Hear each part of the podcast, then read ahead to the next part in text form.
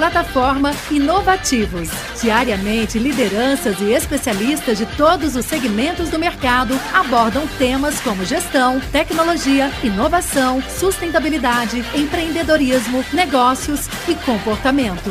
Nossa proposta é compartilhar conhecimento com autoridade, para você saber as novidades do mercado onde estiver. Seja por meio do nosso portal, revista digital, newsletter, vídeos, TV, podcast ou pelas nossas redes sociais. Acesse inovativos.com.br, cadastre-se e faça parte da sua melhor fonte de conhecimento e conexão com a nova economia. Olá, sejam muito bem-vindos e muito bem-vindas a mais um painel do Innovation Experience Conference 2021. Eu sou a Vânia Graça, CEO da Sing Comunicação, e estou aqui para facilitar a discussão do painel Cidade Polo de Inovação, a união entre setor público, privado e universidade para o desenvolvimento urbano. E para discutir esse tema tão importante, nós temos aqui a participação do Bruno Mancini, representante do prefeito de Osasco, Francisco Felinto, diretor-geral da FATEC Osasco, e o Igor Cordeiro, Head de Public Policy da Facilite. Como gostaria de começar trazendo um cenário, antes que a gente comece aqui essa discussão, o município inovador precisa desenvolver múltiplas parcerias para promover a transformação em cidades inteligentes do futuro. Mais importante que o papel de cada uma é a união entre os setores público, privado e universidades para impulsionar a elaboração de projetos que visem a construção de um ambiente mais propício à inovação. Eu acho que a gente pode começar falando um pouco com você, Bruno, para falar sobre a maturidade, em que ponto nós estamos aqui nesse momento. Como vocês avaliam o nível de maturidade, a integração dessas três esferas, público, privado e universidades, e em que ponto estamos aqui, o Brasil, nesse momento? Bom, obrigado, Vânia, obrigado a todo mundo da B2O, o Grupo Innovation Experience, por estar aqui. Para mim é um prazer poder estar discutindo com amigos que estão lá em Osasco também e com você que vai mediar esse painel. Bom, eu acredito que o Brasil é um país muito grande e que foi evoluindo de maneira muito diferente e em cada uma das suas regiões.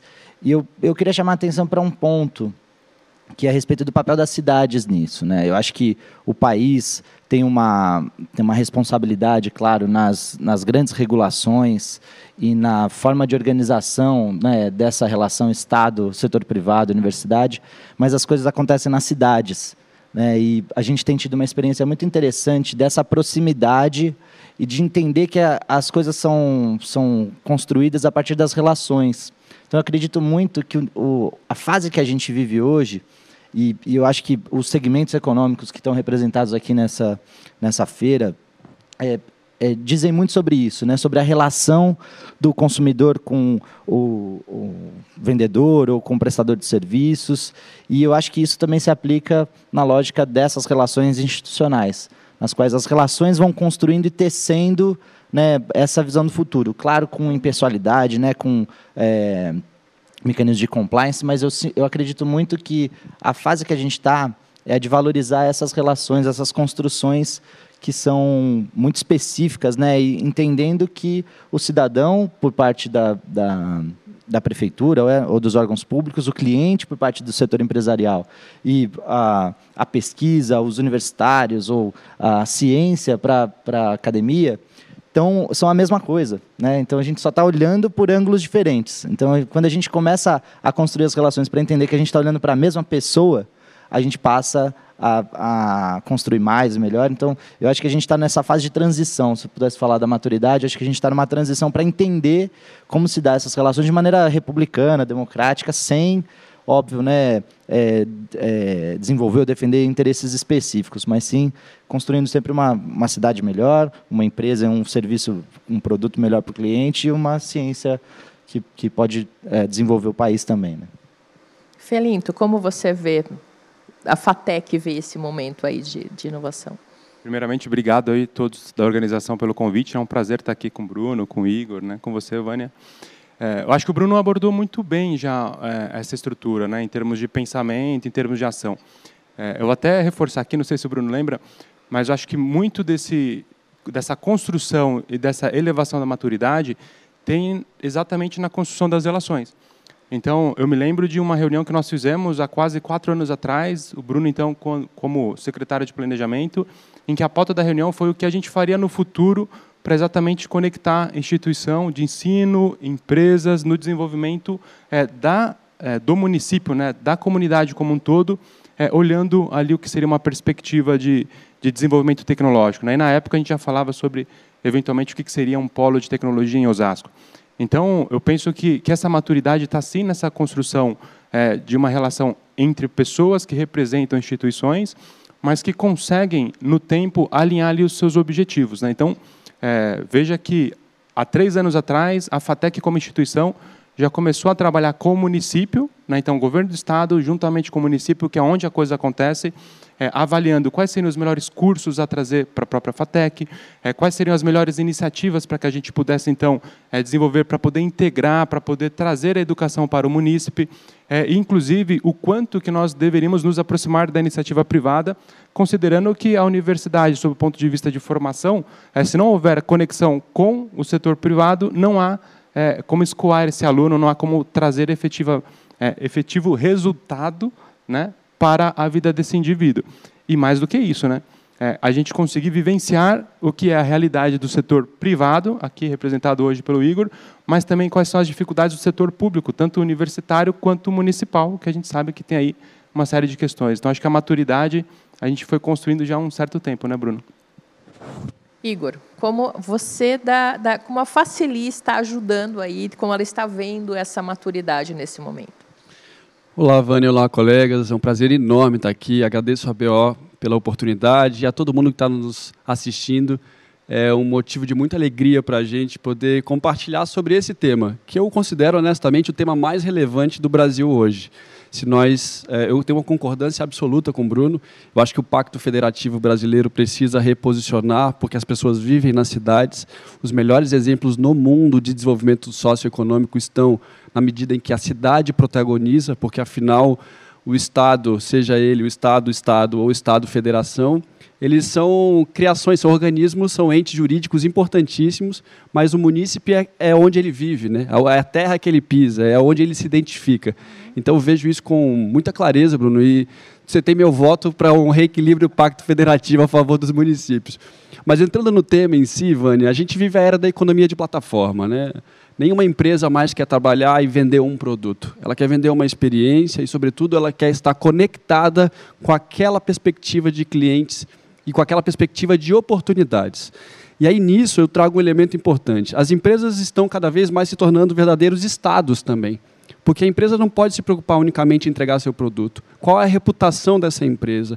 Qual é o compromisso social dessa empresa? Em que ambiente ela está posicionada? O que ela está olhando para o futuro? Até porque o conceito de lucratividade tem se alterado. E aí, nessa perspectiva, é muito importante a conexão da universidade com o poder público e com o setor privado. Eu acho que a gente tem que tirar um pouco aqui, nesse paradigma, a impossibilidade desses 3 entes conversarem de forma republicana e, sobretudo, construtiva. Acho que a gente tem uma oportunidade fantástica de, a partir dessa tríade, como exemplos que a gente tem no mundo afora, que a gente possa aproveitar a potência brasileira pela diversidade, pela biodiversidade, pelo tamanho da população, pela geografia, para produzir resultados. E, no final, tudo o que importa é o estado de bem-estar social, né? É o que a gente quer. É ter um país onde as pessoas possam viver com qualidade. E, para isso, o setor privado, produtivo, junto com a universidade, o pensamento intelectual e o setor público, criando a regulação adequada para isso, é que tem a chave para transformar esse país. Perfeito. E eu acho que todos vocês aqui já foram unânimes de que precisa haver união entre todas as esferas. Agora, por onde começar isso? Seria pelo governo, Bruno? Eu acho que, se a gente pensar que alguém precisa começar, a gente está invertendo a lógica do que a gente está conversando aqui. Eu estou muito de acordo com o Felinto e o Igor, porque eu entendo que é um pacto, né? Então, um pacto não pode ser proposto. Ele tem que ser conjugado, combinado, construído coletivamente. E acho que, assim, talvez a principal dificuldade que a gente teve nos anos anteriores e que, no passado, né, e que eu acho que a gente está começando a mudar de visão, é que eu não posso impor a minha lógica de relação com o cidadão para que a empresa pense como o Estado pensa. Para que a universidade... Não, você, a universidade, tem que produzir gente, né, com capacidade intelectual, criativa e de desenvolvimento tecnológico para o que eu preciso. Ou, empresas, vocês têm que pagar os seus tributos e ainda ter a responsabilidade social naquilo que eu estou te impondo. A hora que a gente entende que cada um tem a sua visão e que elas combinadas é que é o ideal, né? E que essas parcerias elas se fortalecem quando a gente reconhece e começa a gerar valor, né? O Igor tocou num ponto muito importante aqui. As empresas não entregam mais produtos e serviços, elas entregam valor cada vez mais, né? Os governos precisam começar a entender também que precisam entregar valor. Não é entregar serviço público, entregar políticas sociais que vão promover o desenvolvimento somente. E aí eu acho que é nesse momento que a gente consegue, combinando isso, e aí sim, todos começam juntos, né? Não dá para...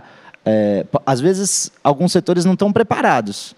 E aí os arranjos vão sendo montados para isso. Eu tenho certeza que tem municípios que gerem isso de forma diferente, né? Há mais tempo, há menos tempo do que Osasco, mas eu tenho certeza que é um pacto que todo mundo tem que começar juntos. Concordam, Felinto? Vocês estão aí, me parece que estão concordando também, que é isso. É difícil, na verdade, Vânia, não concordar, né? Porque eu acho que tem alguns pontos que a gente precisa refletir também, né? Brasil é uma coisa gigantesca, né? Uhum. Quando a gente fala de Brasil, assim, eu não conheço, acho que 1% do Brasil. Então, nota que assim, a gente aqui, claro, está de alguma maneira compartilhando uma experiência que está sendo muito bem sucedida e como tanto o Bruno quanto o Igor colocaram, é uma experiência que está sendo construída de forma colaborativa, né? Co-construção. Acho que esse é o ponto que a gente está no momento, acho que a gente está conseguindo até ter mais maturidade para isso sob o ponto de vista, né, democrático, em termos de perceber e respeitar a opinião do outro. Agora, quando a gente pensa no Brasil como um todo, assim, a gente tem, por exemplo, desde do Sul, né, Rio Grande do Sul, a gente também tem Santa Catarina, que tem se desenvolvido muito bem, com núcleos de inovação bastante específicos, com grupos de investimento também olhando sob o ponto de vista de como que esse ambiente pode ser cultivado, fomentado, assim por diante. E, ao mesmo tempo, a gente tem também no Nordeste, ali no Norte, né? Então a gente tem Pernambuco, a gente tem hoje, lá na Paraíba, alguns outros centros que estão aflorando, vamos colocar assim, para essa questão de tecnologia. Agora, qual é o ponto que eu acho que aí tanto o Igor quanto o Bruno vão concordar? Se não houver uma sinergia, se não houver um maestro, eu diria, né, construindo uma harmonia entre essas três faces, dificilmente a gente consegue colher um resultado efetivo. Uhum. Porque algo que também tem acontecido muito hoje é o excesso da informação e a não organização dessa informação pode ser mais maléfica do que benéfica, né? Então, acho que aí os parceiros são sempre de grande ajuda nessa coesão, né? Osasco é, sem dúvida nenhuma, um grande exemplo nacional, né? Não porque estou aqui na frente de Osasco. A gente aí tem que rodar o Brasil, né? A Facilite já está em quase todas as regiões brasileiras. E aí também trago exemplos como Salvador, que tem SalvaTech agora, Recife com o Porto de Inovação, como destacou Florianópolis. Mas a perspectiva, a estratégia de Osasco de se tornar um polo atrativo deu resultados pelos dados, né? Acho que mais do que qualquer fala, a gente vê pelo resultado da quantidade de empresas que ali estão. Não só do ponto de vista estratégico e geográfico, mas pela capacidade de entender uma outra matriz econômica.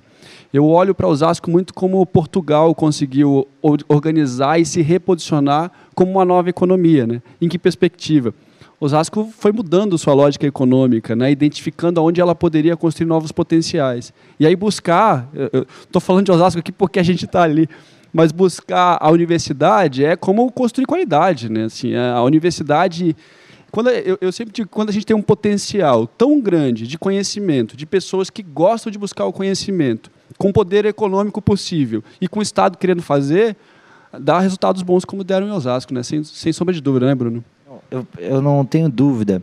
E é ruim a gente estar aqui nesse bairrismo falando de Osasco, mas é porque a gente vive essa experiência todo dia. Mas tentando abstrair um pouco essa lógica, entender que não é uma corrida ou não é uma disputa individual, né? Que só ganha se todo mundo ganhar, né? Quando a gente passa a entender, e eu acho que o setor privado, eu posso me retratar aqui, eu acho que o setor privado mudou muito. E assim, a lógica predatória da busca pela lucratividade absoluta, sem pensar em valores, em respeito à concorrência, por exemplo. E eu acho que isso a gente tem visto de uma forma diferente. Talvez isso tenha sido um catalisador desse novo processo, dessa nova era que a gente está vivendo, né? As empresas passam a compartilhar recursos, informações e um monte de coisa que aceleram esse desenvolvimento e essa sinergia.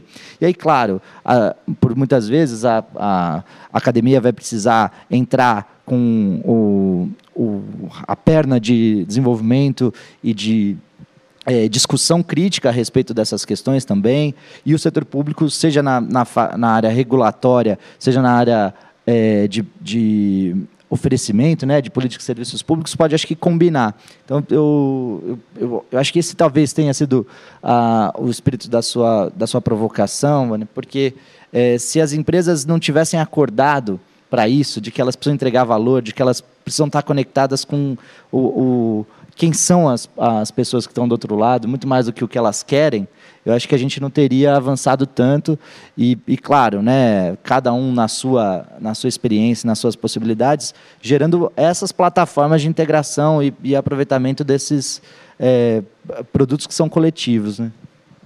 E só para, eu acho que, corroborar aqui com o Bruno e com o Igor, o que é interessante é que, assim, a FATEC é uma universidade pública, né? Então, a gente consegue, isso que eu acho que foi muito positivo, né? É discutir como dois entes públicos em momentos diferentes, o que seria uma estratégia para que ambos os esforços pudessem culminar em algo positivo para o próprio município, né? Então, acho que nesse ponto de vista, eu acabo trazendo um olhar sobre o governo do Estado em que foi uma relação em que tudo aquilo que a gente tinha no governo do Estado pôde ser usufruído pelo governo municipal e que a gente tem um pouco desse movimento hoje dos próprios munícipes procurando também se conectar no que seria esse primeiro movimento por conta desse grande aumento das empresas vindo, essa inversão, nessa mudança de uma visão de trazer mais indústrias para empresas mais de serviço, de base tecnológica, que eu acho que é o que a gente está vendo como um bom case aí hoje no município, né? Se a gente trouxer o exemplo de Israel, assim, acaba sendo um exemplo muito conhecido, mas olha os dados interessantes, né? Um país de 8 milhões de habitantes, que sofreu muito com guerras ao longo do processo, né? E infelizmente não goza da tranquilidade que nós temos ao longo da nossa trajetória nesse sentido, mas Israel tem um dado que a cada $1 investido retorna 8 em resultados econômicos. E um país que tem 8 milhões de habitantes, mais de 200 venture captors. Então, você tem pelo menos 200 redes para aportar recursos. E aí a universidade é fundamental, inclusive para construir, nessa perspectiva, qual é o mercado possível, o que está acontecendo. E aí os resultados são impressionantes, né? Assim, Israel, com um país que é quase uma ilha, né? Se a gente olhar, menor do que a cidade de São Paulo, o município de São Paulo, produz tecnologias incríveis, resultados incríveis, e se tornou o grande polo de atração de novos modelos criativos, né? E aí, acho que como também está cobrando, não para a gente falar tão somente de Osasco como um exemplo, mas é um grande exemplo que, se o país tiver várias Osascos espalhadas, a gente produz essa revolução, né? Assim, só... Por favor. A gente acaba falando muito, né, Vânia? Me perdoe. Perfeito. Mas... vocês não estão me dando trabalho, essa é a ideia. Mas o que eu pego aqui do exemplo do Igor é bem interessante, porque assim, a primeira fala que eu trouxe foi exatamente para ter esse ponto de olhar para o futuro, né? Então, veja que o que a gente está falando é que, no mínimo, há 3, 4 anos atrás, a gente já tem um município buscando esse processo, né? Se a gente olha sob o ponto de vista de transformação ali de atração de empresas, isso já vem há antes, né? Então, a gente tem, por exemplo, hoje Mogi Mirim, hoje a gente tem Mogi das Cruzes. Então, Mogi das Cruzes tem um polo tecnológico, né, que ele ainda está no modelo de embrião, mas que ele já está tendo resultados legais do desenvolvimento de novas empresas e dentro da própria prefeitura, né? A gente chegou a ir visitar, conhecer. Então, acho que assim, o ponto principal dessa construção é fazer com que todos os players tenham, pelo menos, o olhar para o mesmo sentido no horizonte. acho que aí essa construção é a mais importante de todas. Perfeito, por favor, Bruno. Não, é só uma outra questão que, do que o Felinto e o Igor estavam falando, que existe também agora uma preocupação ambiental, muito que a gente está percebendo que o mundo precisa mudar, sabe?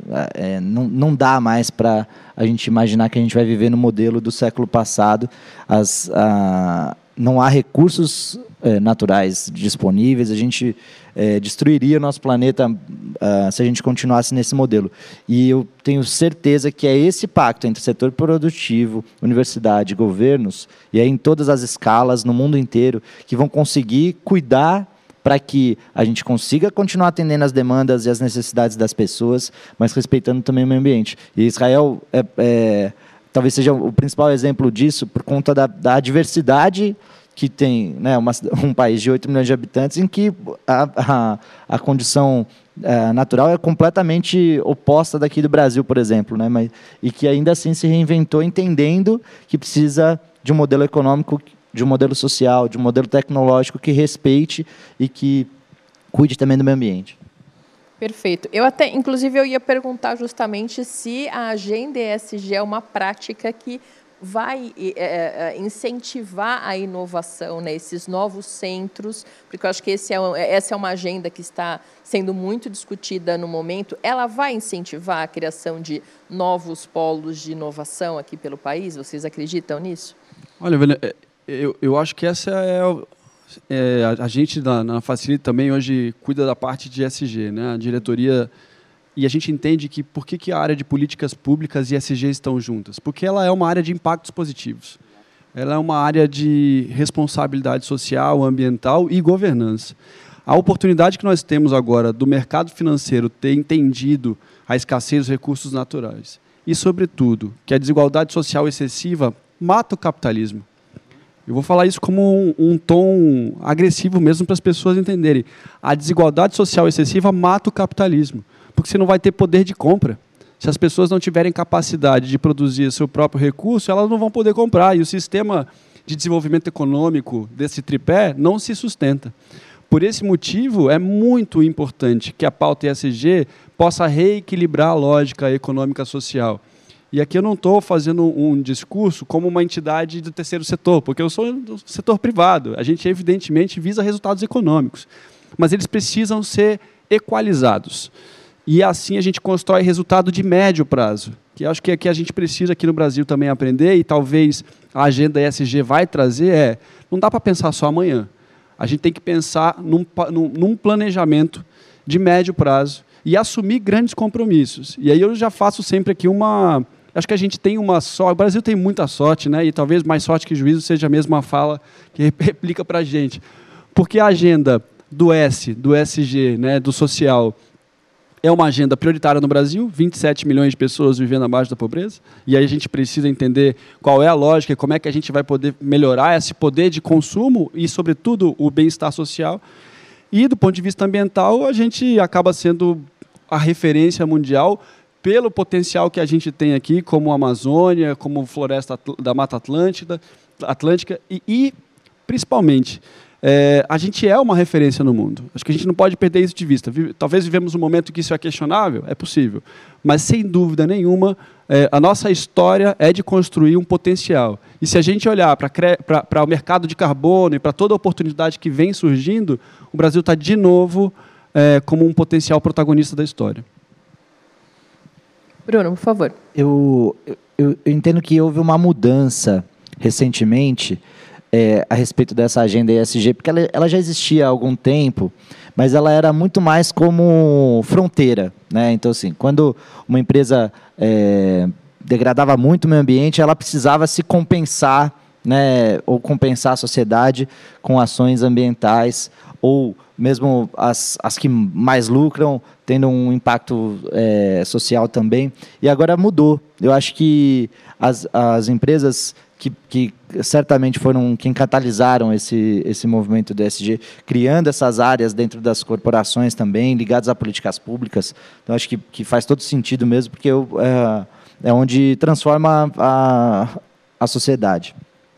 mas eu entendo que agora elas são plataformas, né, de entregar valor e de se sentir parte, né, de um ecossistema mesmo, que social, econômico, ambiental, e que precisa ser cuidado mesmo. Então, eu acho que, só para fazer uma reflexão crítica também, os governos precisam se preparar para isso, né? Porque senão vira quase um balcão de favores, assim. Então, uma empresa tem uma política ESG, então vem cá plantar umas mudas aqui comigo, e aí você desperdiça o potencial disso, que é muito maior, né? Que é de repensar os modelos urbanos, principalmente, que a gente tem, né? Os grandes centros urbanos, mas olhar para os problemas complexos que a gente vê e entender como essas áreas podem se conectar, e com a sua visão de mundo, que é diferente e que é complementar, né, possam gerar novas oportunidades de transformação social,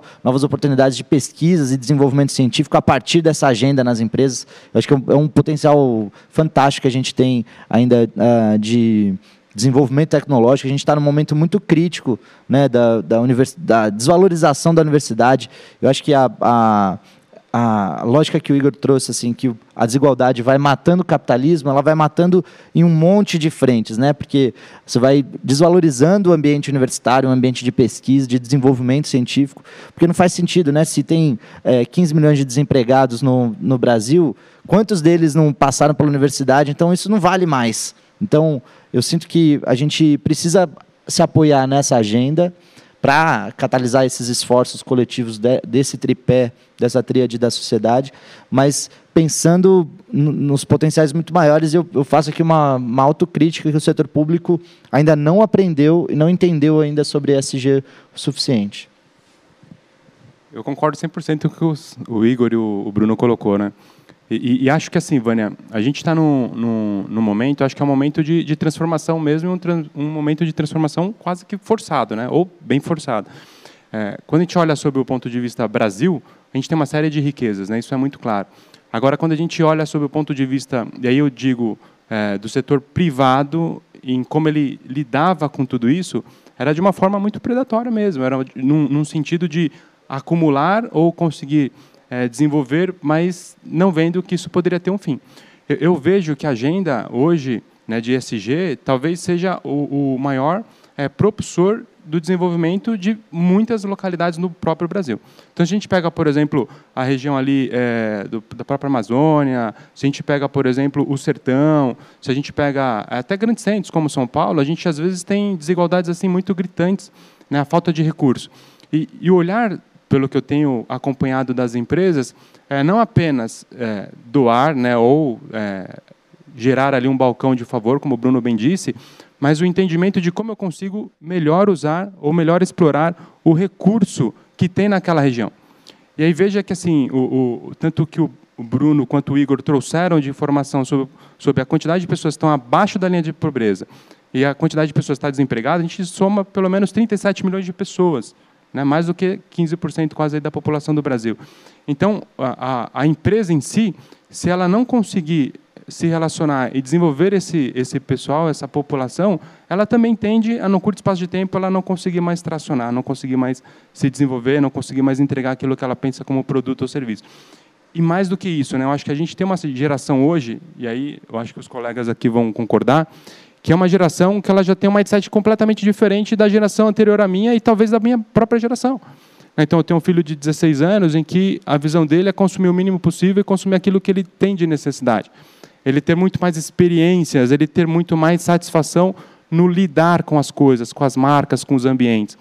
E ao mesmo tempo, a gente tem empresas que ainda investem muito em projetos que visam ter um impacto social e que a gente tem uma dificuldade hoje de medir o impacto social. Então, eu estava conversando com uma amiga que é de uma agência de fomento a projetos sociais, ela falou, nossa, isso é impossível fazer.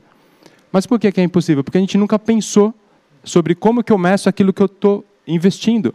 E muitas vezes porque a gente não tinha visão do investimento. Era simplesmente eu estou cumprindo uma obrigação. Então, eu ponho o dinheiro ali, pago, estou bem na foto, né? E tudo bem, não importa aquilo o que resultou de recurso efetivo. Hoje não, hoje as pessoas querem saber, tá bom, você deu R$1, e quanto que isso está voltando? Uhum. Né? Você colocou 10 milhões numa comunidade, e quantos foram atendidos? quantos que foram atendidos trouxeram alguma transformação. Então, acho que o momento nosso, como nação, também tem esse momento de transformação provocado por uma mentalidade muito mais clean, muito menos consumista, muito mais qualidade de vida, com um lifestyle totalmente diferente. Eu acho que as empresas também estão sentindo muito isso. Se eu, como universidade, sinto, né, o espaço de discussão com os alunos hoje tem que ser muito maior, porque se eles não encontram a resposta, eles vão embora. Uhum. Né? E aí, o que é o nosso ponto de vista quanto formadores? É, mais do que dar a resposta, é conseguir demonstrar que tem respostas incorretas e tem respostas que são mais próximas do correto. A resposta correta em si talvez não tenha. Então, é um momento aí de efervescência bem interessante. Eu acho que essa agenda vai fechar isso. Bom, já são mentes inovadoras, né? Já estão preparadas para esse momento aí que nós já estamos começando a viver. Bom, e o papo está ótimo, mas nós já estamos chegando ao final. Então, eu gostaria que cada um de vocês deixasse uma mensagem positiva, até para inspirar outros municípios aqui, e a população também, né, as empresas, todo mundo, para entrar nesse movimento. Então, Bruno, eu vou começar por você, por favor. Olha, a gente passou voando, né? A gente adora conversar sobre desenvolvimento, conversar sobre parcerias. Então, fico muito feliz de estar aqui, mais uma vez agradecendo o convite. E acho que a principal provocação que eu sou capaz de fazer agora, né, seja para esses meus colegas, para quem está assistindo aqui, Vânia, é de que a gente comece a refletir sobre o porquê das coisas. Né? Às vezes a gente fica naquele fetiche do desenvolvimento, né? Ter um polo tecnológico, ou ter uma universidade, ter grandes empresas sediadas no município. Agora, qual que é o sentido verdadeiro do que a gente está procurando? E eu senti convergência plena aqui da nossa conversa, e que governos, universidades, setor privado, organizações do terceiro setor, né, e todos que fazem parte desse complexo mundo que a gente vive, né, da sociedade atual, que a gente comece a refletir o porquê das coisas. Né? Então, por que entregar mais e melhores políticas públicas? Por que acabar com a desigualdade que ainda é muito presente? Mesmo em Osasco, a gente está experimentando grandes inovações, movimentos na cidade, mas que ainda há muita desigualdade. E aí eu fico muito encantado com o modelo de negócio, por exemplo, da Facilite, que ela olha para isso. Né? E aí eu olho para o Felinto preocupado se o menino preto, pobre, da periferia, está indo para a universidade. Né? Mais do que só o que ele está entregando, é por que e para quem ele está entregando. Então, meus colegas que atuam em governo, né, as empresas que estão conectadas com a gente, né, a partir desse painel, as universidades, a gente começar a pensar um pouquinho do porquê a gente precisa de um modelo de desenvolvimento diferente, mais dinâmico, mais adaptado às realidades. Né, a economia de daqui 5 anos, ela é uma incerteza completa. Né? Se a economia é a ciência da incerteza, imagina o modelo econômico que a gente vai ter daqui a uns anos, ele precisa dessa disposição. Então, a universidade precisa ensinar a pensar mais do que ensinar as ferramentas que existem hoje. As empresas precisam entregar outras coisas além dos seus produtos e serviços, e o governo precisa pensar para muito além de si mesmo, pensar no outro também. Então, obrigado mais uma vez. Obrigada. Felinto, por favor. Pô, Vânia, eu já começo agradecendo. Acho que foi um bate-papo super gostoso, né, Igor? Obrigado aí pelo domingo, né? E obrigado pelo encontro. Bruno, também agradeço. Eu acho que, como mensagem principal, até olhando aí para os municípios que têm interesse em desenvolver, eu acho que a gente tem que enxergar ali qual é o propósito que esse município, que essa instituição vê ao longo do tempo, né? E também, eu acho que a provocação do Bruno foi muito boa, porque eu acho que hoje está muito claro que o espaço físico em si não faz muito sentido ou muita diferença. Não quer dizer que a gente não tenha que ter infraestrutura, não tenha que ter base, mas eu acho que a gente tem que ter condição. E aí eu acho que a condição ela é construída, como a gente falou aqui, né? Em conversas, em diálogos, em iniciativas comuns, iniciativas que vão ali se desenvolvendo ao longo do tempo. E penso também que eu acho que a gente tem que enxergar ali as dificuldades como as grandes oportunidades. Eu acho que é meio discurso, talvez, né? Pessoal, pô, é professor, tá? Não, mas não é um discurso vazio, acho que é uma realidade. Assim, as grandes empresas que eu admiro e que eu acompanho são empresas que pegaram dificuldades assim muito grandes e construíram oportunidades assim maravilhosas. Então, às vezes, eu acho que o município tem pouco recurso e não vê aí perspectiva porque tem pouco recurso. Mas quais são as possibilidades de engajamento das empresas do entorno, das instituições de ensino no entorno, para você começar a construir o seu próprio recurso, seja um recurso financeiro, seja recurso de capital intelectual. Então, acho que isso é muito importante. E mais do que isso, né, eu acho que hoje, talvez para a instituição de ensino, para as universidades, o maior desafio que a gente tem é como trazer as pessoas que já pararam de ver valor na universidade. Isso é verdadeiro. Então, as empresas já têm uma visão de que precisam investir na formação, e não obrigatoriamente precisa ser uma formação universitária, e que a população, a partir disso, por uma descrença num futuro melhor, também começa a não ver mais a universidade como um caminho. Então, acho que aí tem uma provocação para nós, né, que somos aí gestores de instituição de ensino superior, o que a gente pode fazer além do que a gente já faz tradicionalmente, né, que aí é a nossa obrigação, para que a gente consiga incluir essas pessoas, como o Bruno falou, aquela pessoa que mora na periferia, que tem dificuldades ali de racismo, qualquer tipo de preconceito, para que ela passe a fazer parte de uma economia, mas não uma economia financeira, como o Igor colocou, mas uma economia de conhecimento, de informação, uma economia de capital intelectual. Então, acho que essa é a minha provocação final. Agradeço aí a todos novamente. Espero que a gente tenha falado alguma coisa importante para vocês. Com certeza, Igor, por favor. Legal, Vânia. Obrigado pelos colegas. Foi super legal aqui e realmente parece que foram 4 minutos e meio no máximo. Mas as minhas palavras finais, elas se dirigem aos nossos colegas da área de políticas públicas, do setor privado, para que eles também possam trazer, e acho que estão trazendo, né, como disse o Bruno agora há pouco, a política de ESG como uma política importante, como uma forma importante de se construir diálogo com o setor público. A perspectiva de responsabilidade social, ambiental e de governança é uma realidade imutável a partir de agora nas empresas, sejam elas de tecnologia ou não. Mas é preciso entender que a nossa matriz econômica está mudando.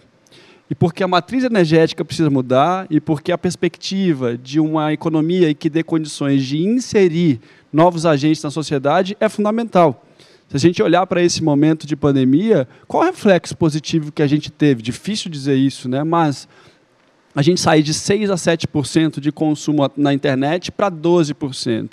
A gente vê isso como qual é o... Por que é positivo? Porque as pessoas começam a ter mais acessos. Mas se a gente recortar, mais de 30 milhões de brasileiros não tinham conta bancária, né? O Pix é uma revolução. O Pix é uma revolução no país. Em que medida? Que você começa a dar acesso a pessoas a terem condições com o smartphone de construir sua independência. E aí acho que é nessa perspectiva em que eu diria que esse tripé é fundamental. Setor público, setor privado e universidades, trabalhando em conjunto, vão realmente fazer grandes inovações. E aí a inovação, ela só existe e só faz sentido se ela mudar a vida das pessoas, porque senão é uma inovação inócua. E aí é nessa perspectiva que eu acho que a gente tem um potencial enorme, na medida em que as empresas entenderem também o Open Innovation como algo positivo e que a gente possa caminhar junto nessa transformação, a fim de que novas pessoas sejam inseridas no mercado digital, no mercado de trabalho, e que, no final das contas, elas tenham condição de ter uma vida digna, com respeito, e em condições de vivenciar a parte boa de um país livre como o nosso. Que a gente possa celebrar uma vida boa. No final, é o que importa, né? Perfeito. Muito obrigada. Bom, muito obrigada a todos vocês que nos acompanharam. Nós tivemos aqui uma discussão riquíssima sobre como podemos ter novos polos de inovação, cidades como polos de inovação aqui no país. Tivemos a presença do Bruno Mancini, representando a Prefeitura de Osasco, o Francisco Felinto, diretor-geral da FATEC Osasco, e o Igor Cordeiro, Head de Public Policy da Facilite. Muito obrigada pela audiência de todos vocês e, por favor, continuem, que nós temos muito mais painéis aqui durante o Innovation Experience Conference. Obrigada. Plataforma Inovativos. Diariamente, lideranças e especialistas de todos os segmentos do mercado abordam temas como gestão, tecnologia, inovação, sustentabilidade, empreendedorismo, negócios e comportamento. Nossa proposta é compartilhar conhecimento com autoridade, para você saber as novidades do mercado onde estiver. Seja por meio do nosso portal, revista digital, newsletter, vídeos, TV, podcast ou pelas nossas redes sociais. Acesse inovativos.com.br, cadastre-se e faça parte da sua melhor fonte de conhecimento e conexão com a nova economia.